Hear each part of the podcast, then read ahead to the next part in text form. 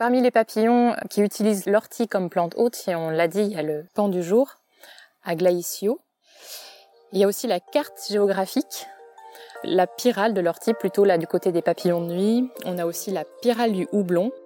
Le Robert le Diable, c'est un papillon orange avec les ailes très découpées.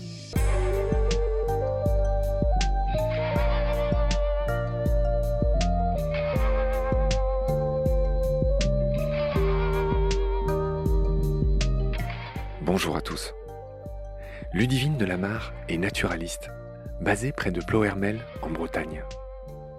C'est aussi la fondatrice et la présidente de l'association Baleine sous Gravillon, association à laquelle vous pouvez désormais tous adhérer. Toutes les infos à ce sujet sont sur le site Eloiseau. Dans ce troisième épisode consacré aux plantes très communes et mal aimées, l'ortie, d'évidence, est notre deuxième invitée. Une deuxième reine. On ne compte plus les utilités de cette plante qui pique, certes, mais qui fournit le fameux purin d'ortie, qui est aussi une plante haute pour de nombreuses chenilles, dont celle du fameux pan du jour, avec ses belles ocelles. L'ortie qui est par ailleurs très utilisée dans la pharmacopée. Saviez-vous que le grand Victor Hugo avait consacré un poème à l'ortie? Qui s'y frotte ne fait pas que s'y piquer. Chapitre 3 de ces plantes mal aimées, qui sont d'abord des reines. Salut Ludivine. Salut Marc. Beaucoup de plaisir pour te retrouver dans notre euh, grande entreprise pour réhabiliter des plantes que tout le monde déteste, à tort. La dernière fois, on a parlé du lierre, qui est vraiment une plante formidable. Je pense que tous ceux qui nous écoutent et qui nous aiment l'ont compris. Il faut espérer que les autres aussi. Aujourd'hui, Ludivine, on va parler de l'ortie, qui appartient à la famille des urticacées. 30 espèces dans le monde, 11 en Europe, 5 en France. Je veux bien que tu commences par nous euh, dire euh, quelles sont ces cinq espèces françaises. En effet, cinq espèces en France qui appartiennent au genre Urtica en latin. Donc il y a la grande ortie qui est la plus commune, celle qu'on voit le plus souvent même dans nos jardins. On l'appelle aussi l'ortie dioïque. Donc son nom scientifique, on va les dire, c'est Urtica dioica. Ce sont des orties qui sont grandes. C'est ça, grandes orties avec des pieds mâles et des pieds femelles. C'est ce que veut dire dioïque, hein, on va pas laisser trop de suspense. C'est ça. Il y a aussi l'ortie brûlante. Alors l'ortie brûlante, son petit nom scientifique, c'est Urtica urens. C'est là elle est monoïque, c'est-à-dire qu'on trouve les organes mâles et femelles sur un même plan. On la trouve souvent au printemps et à l'automne. Les différences avec la grande ortie, c'est qu'elle a des feuilles ovales, là où la grande ortie a des feuilles plutôt triangulaires. Elle est petite, on l'appelle aussi d'ailleurs la petite ortie. Elle fait moins de 30 cm en général, contre parfois 2 mètres, on l'a déjà dit, pour la grande ortie. Il y a aussi l'urtie à pilule, qui est plutôt présente dans le midi et, l'ouest de la France. Urtica pilulifera. À quoi se réfèrent ces pilules? Ça se réfère à ces petites grappes qu'on voit sur les orties? Pour l'ortie à pilule, ce ne sont plus des grappes, mais on parle de petites glomérules parce que les fleurs se rassemblent et ça fait des petites boules en fait sur lesquelles sont présentes les poils urticants. Ensuite, on a l'ortie membraneuse, une, une ortie méditerranéenne. Oui. Alors Urtica membranacea a priori. Ok. Et la dernière, qui est l'ortie noirâtre, ou on l'appelle aussi l'ortie de Dodard, qui est présente en Corse uniquement. Urtica atrovirens. Voilà, donc on a dit leur nom. On a dit, tu as dit que la plus, celle qu'on voit le plus souvent, c'est la grande ortie, euh, qui peut faire plus de 50 cm, des fois plus d'un mètre, hein, euh, les plantes de ces orties-là. Oui, c'est ça, c'est une grande espèce. Hein. Souvent, on les a quasiment à hauteur de tête. Peut-être pas pour les plus grands, mais c'est ça. On va évidemment parler de la raison pour laquelle tout le monde déteste les orties. C'est une plante urticante, hein. elle en porte le nom. La forger, euh, quelque part, presque un même. Enfin, c'est tout le monde en a l'intuition. Mais avant de parler de ça, je voudrais qu'on emploie un autre gros mot et expliquer que ce sont des plantes rudérales. Et je veux bien que tu m'expliques ce que ça veut dire. Plante rudérale, ça veut dire qu'ils se développent sur des zones qui ont été modifiées par l'homme, typiquement des zones de remblai ou des zones de décombres qu'on peut retrouver par exemple en bord de chemin, en bord de route. Moi, c'est drôle, tout le monde a l'intuition. Les orties, elles poussent là où on fait pipi souvent. On dit que c'est une plante nitrophile. Elle adore l'azote. C'est pour ça qu'elle pousse euh, très bien là bah, où euh, les gens font pipi.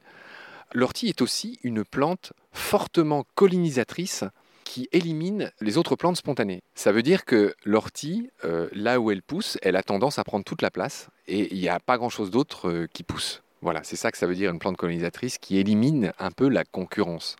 Voilà, c'est donc aussi une plante pionnière. Qu'est-ce que ça veut dire une plante pionnière, Ludivine?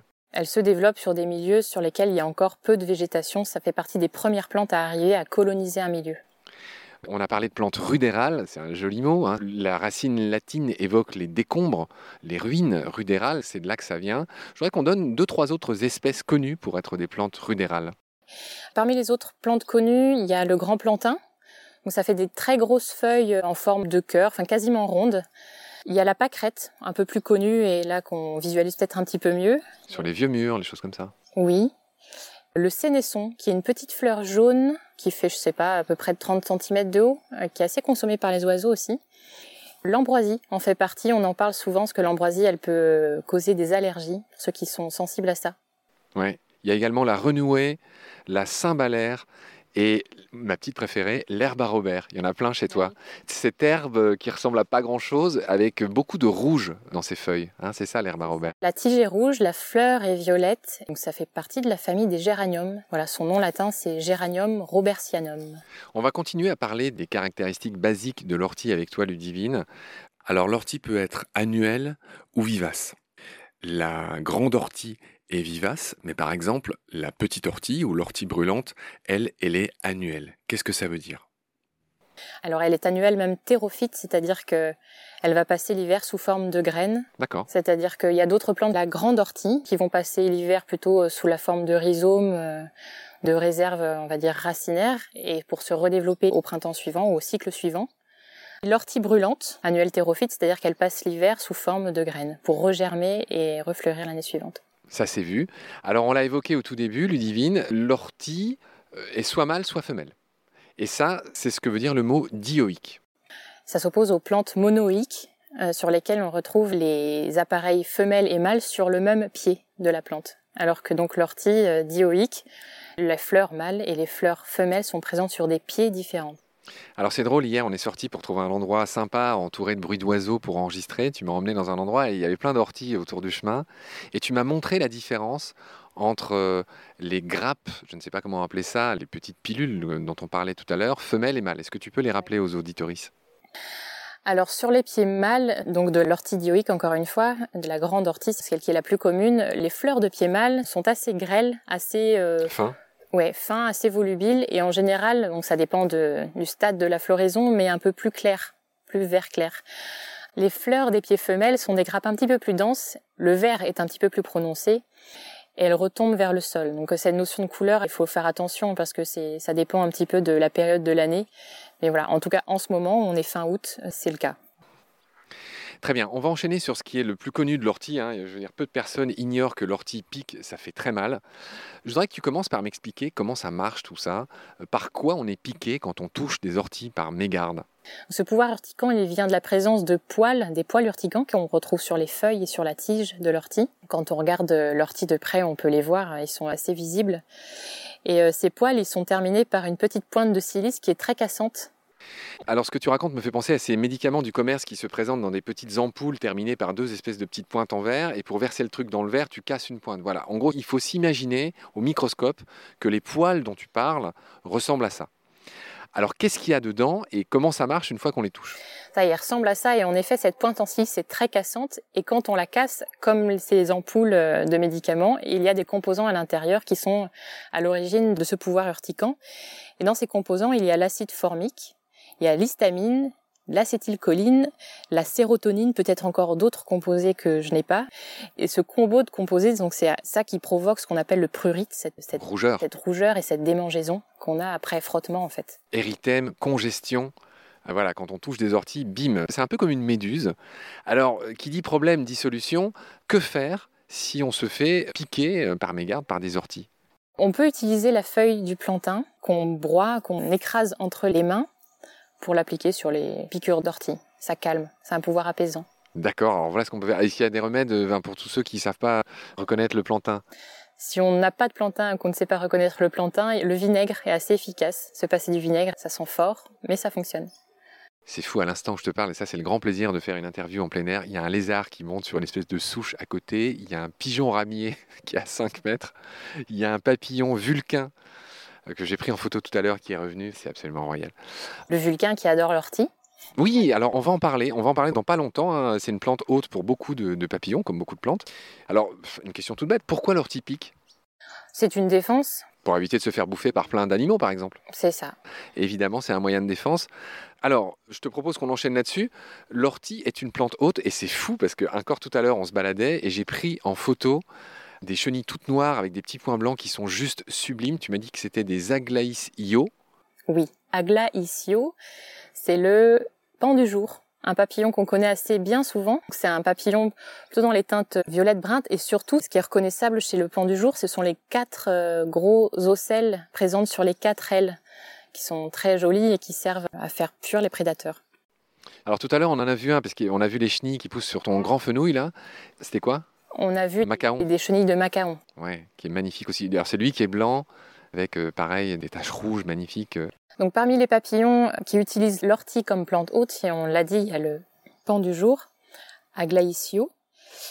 Il y a aussi la carte géographique, C'est le nom d'un papillon? C'est le nom du papillon, ouais. La pyrale de l'ortie, plutôt là du côté des papillons de nuit. On a aussi la pyrale du houblon. Donc euh, elle utilise le houblon ou l'ortie euh, comme plante haute. Le Robert le diable, celui-là il a un, nom assez marrant. C'est un papillon orange avec les ailes très découpées. Oui. Dans ton jardin, tout à l'heure, les gens vont croire que j'exagère ou que je raconte des blagues, mais c'est vrai. Euh, J'ai vu aussi une écaille chinée. Dans ma petite liste, là, je vois qu'il y a aussi d'autres écailles, c'est le nom d'un papillon, qui se sert de l'ortie. Donc, il y a la brocatelle, il y a la passagère, il y a la plusie vert doré. J'avais noté aussi. Ouais, la belle dame aussi. Noctuelle de l'ortie. Là, pour le coup, euh, son nom indique euh, le support, qui est un papillon de nuit. Une grande famille, les noctuelles, qui font partie des papillons de nuit. Alors, Ludivine, comme on avait fait pour le lierre, on va parler vertu de l'ortie. C'est une plante très utile.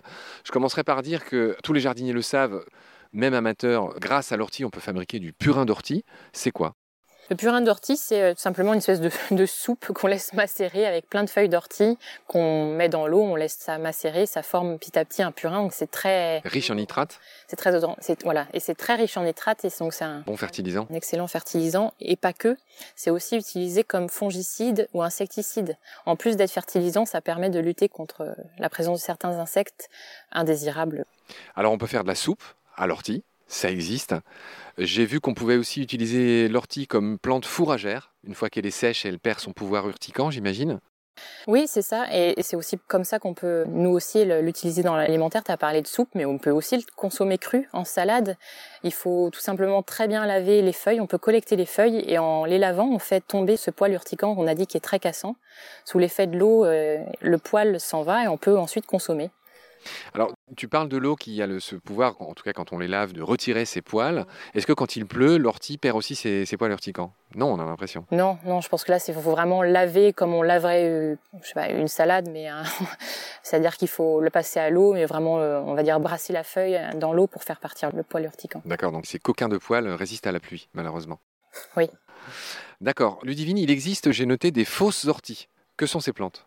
Alors j'imagine que tu veux parler peut-être des lamiers, le Oui. lamier jaune. Oui. Ouais, en effet, c'est la, la feuille ressemble fortement à celle de l'ortie. Comment on les distingue? Le lamier jaune, il est déjà au niveau de la taille, c'est une plante, euh, j'ai pas les chiffres exacts en tête, mais 30-40 cm, pas plus. Beaucoup plus petites. beaucoup plus petites et les feuilles sont plus étroites et très plus découpées que celles de l'ortie Et les fleurs sont jaunes, ça fait des fleurs euh, qui sont présentes à la base de la tige et qui sont jaunes. Alors que celles de l'ortie sont plutôt vert très clair, euh, palotte Oui, blanche. c'est ça, hein. voilà.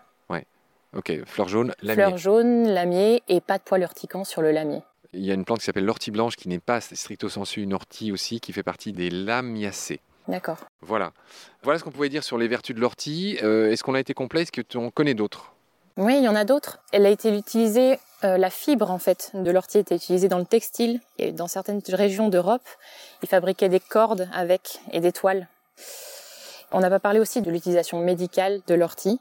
Il y en a, c'est une plante qui est très riche en vitamines et en minéraux. Donc euh, pour reminéraliser, on peut utiliser l'ortie en décoction, en tisane, etc. Il y a aussi euh, des capacités diurétiques de Donc cette c'est une plante. plante qui nous aide à faire pipi, c'est une plante qui aide à faire fonctionner les reins, quoi, enfin, qui nous permet de nous purifier d'une certaine manière. Exactement. Est-ce qu'on peut passer à la partie culturelle qui, moi, à chaque fois me fait euh, grand Oui. plaisir? Savais-tu que l'ortie, dans la mythologie scandinave, était associée à Thor Alors Thor, T-H-O-R, hein, le dieu du tonnerre, le fils d'Odin. On retrouve l'ortie dans un certain nombre d'expressions assez succulentes, comme jeter son froc aux orties. Oui, Tu connais? Oui, oui, je connais. oui. Alors de quel froc s'agit-il? Le froc, euh, c'était les soutanes, j'imagine, ou euh, Alors le froc, au Moyen Âge, c'était l'habit du moine. ouais, ouais, d'accord, l'habit du moine. Jeter son froc aux orties, ça veut dire euh, quitter l'Église. Ça veut dire que c'est un moine qui retourne à la vie euh, civile, en tout cas, euh, qui cesse d'être un moine. Oui, c'est ça. Il y a une chanson célèbre de l'ami Georges Brassens qui s'appelle Le Mécréant.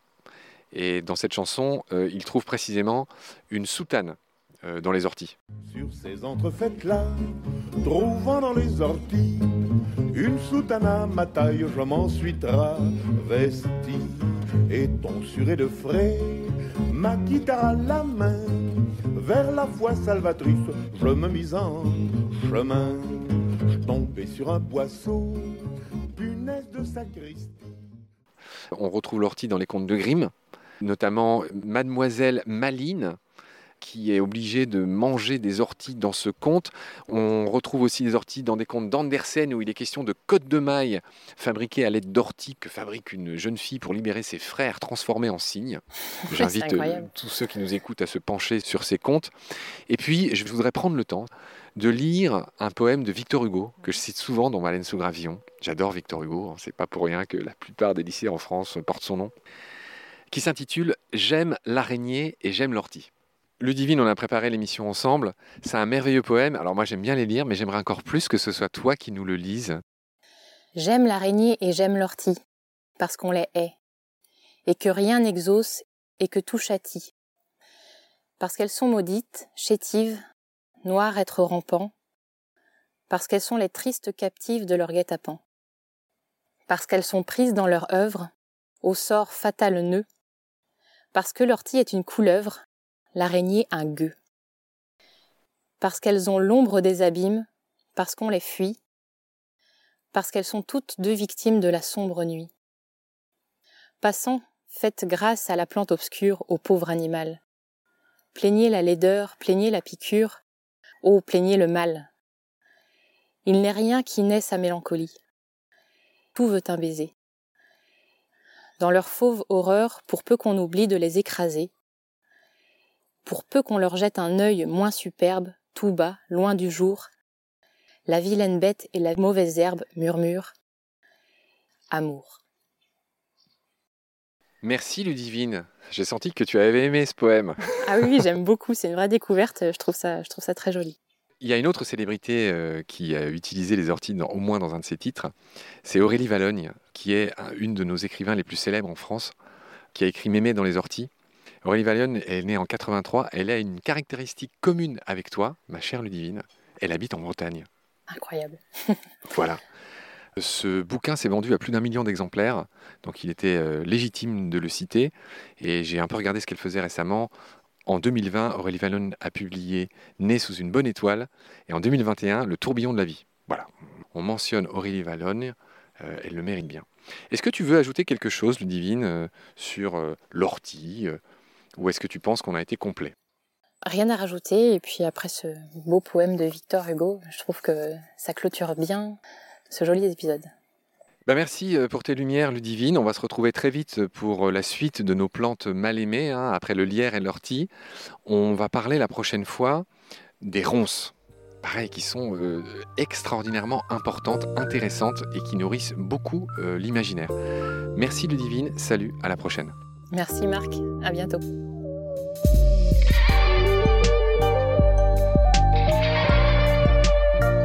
C'est la fin de cet épisode. Merci de l'avoir suivi. Pour continuer, nous avons besoin de votre soutien. Vous pouvez vous abonner à nos podcasts, partager les liens, devenir adhérent de l'association BSG ou encore faire un don sur Helloasso ou sur Tipeee. Grand merci par avance. Je remercie tous mes équipiers pour leur aide précieuse. Je vous retrouve bientôt pour de nouveaux épisodes. Et d'ici là, prenez soin de vous et de ce qu'il y a autour de vous. Merci. À bientôt.